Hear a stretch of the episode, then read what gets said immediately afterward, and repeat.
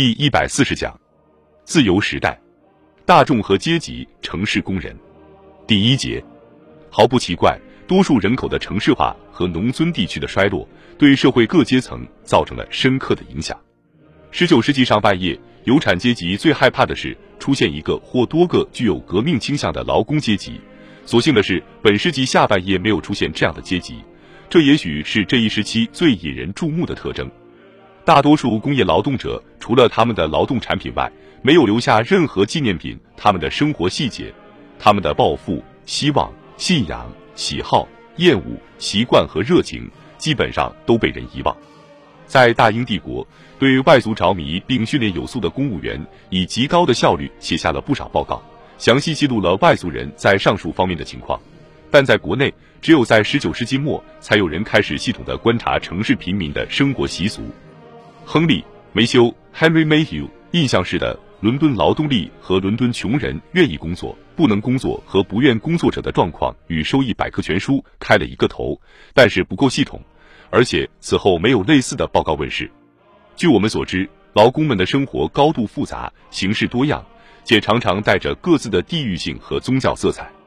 一八六零至一九一四年间，实际工资翻了一番，一个本分劳工的生活水平开始迅速提高。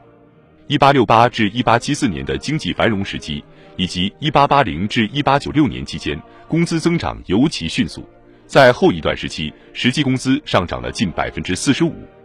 到了十九世纪八十年代，许多人开始享受休闲时光了，这是十九世纪以来第一次出现这种情况。除了衣、食、住等方面的必需品消费之外，人们手头有了一些余钱，虽然不多。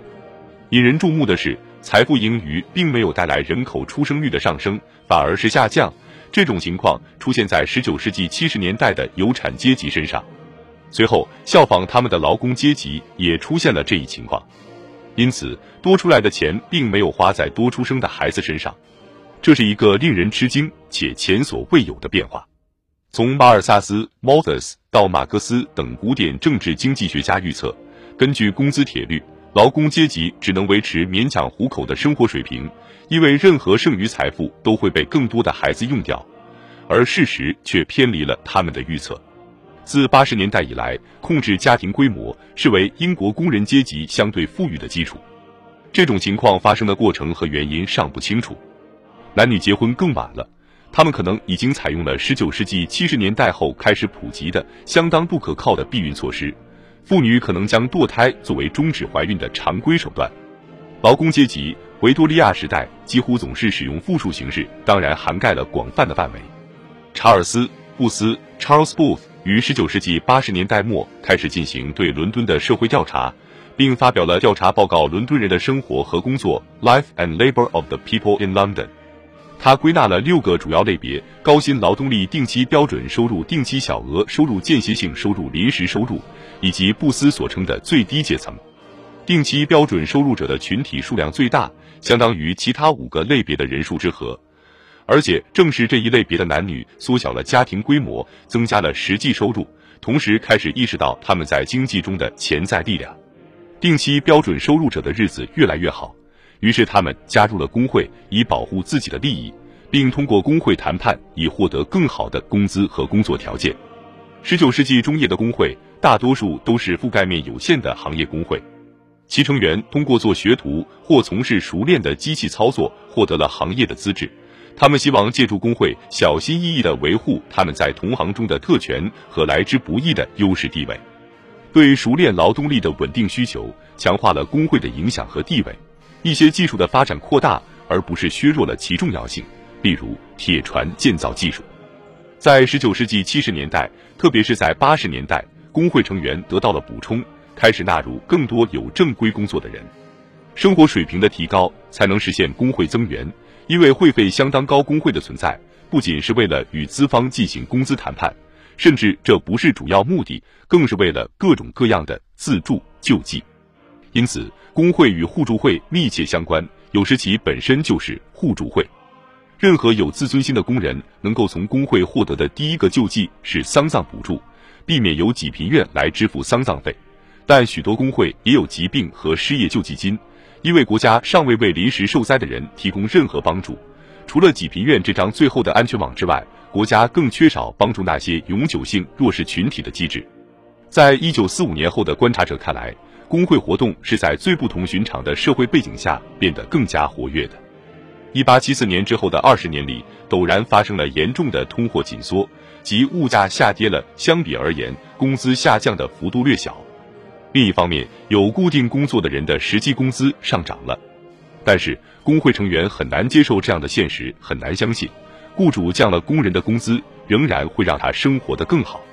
于是，新的工会主义关注的是捍卫工人阶级的工资，这是一种对现实的反应，也是一种积极的力量。除了团结的想法之外，还算不上一种意识形态。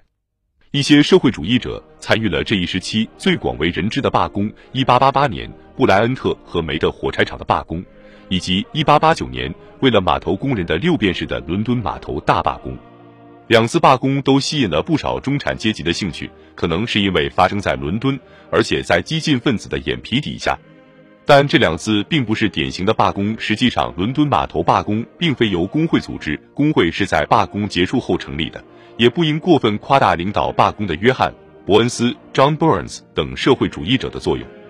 甚至大部分的工会领袖都是格莱斯顿的坚定支持者。卡尔·马克思在英国几乎度过了他的整个写作人生。然而，在这个小圈子之外，他和他的作品几乎不为人知。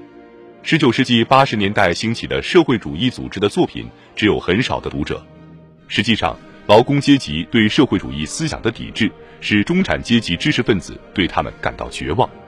如果工会是不断增长的工人阶级自我意识的体制表达，那么共同爱好的休闲活动，尤其是男性工薪阶层喜爱的，进一步巩固了这种团结感。从普斯茅斯到阿伯丁的工业城镇，观看英式足球成为男人们几乎无一例外只有男性的常规娱乐。此类比赛最初由公立中学和大学的业余俱乐部创办，但在十九世纪八十年代中期基本上职业化了。在十九世纪的最后二十五年里，每个有自尊心的工业城镇都建立了一个足球俱乐部，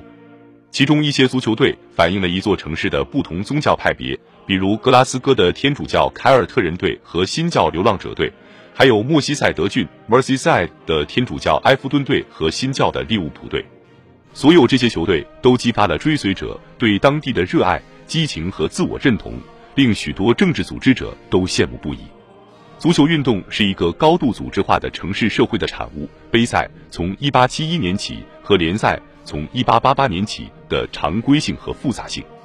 维持眼前和持久兴趣的需要，每周门票和客场比赛的火车票的预算，自我规范的庞大人群，这些都反映了这是一支有纪律、有秩序的劳动大军。他们心甘情愿地为他们的娱乐活动花钱，观看球员们为通常由当地商人组织的俱乐部踢球。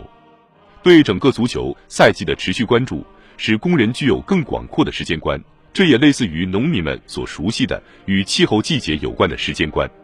自从一八七三年以来，组织了板球郡际锦标赛 County Championship， 此项运动时间更长，更别具一格，也更具有社交性。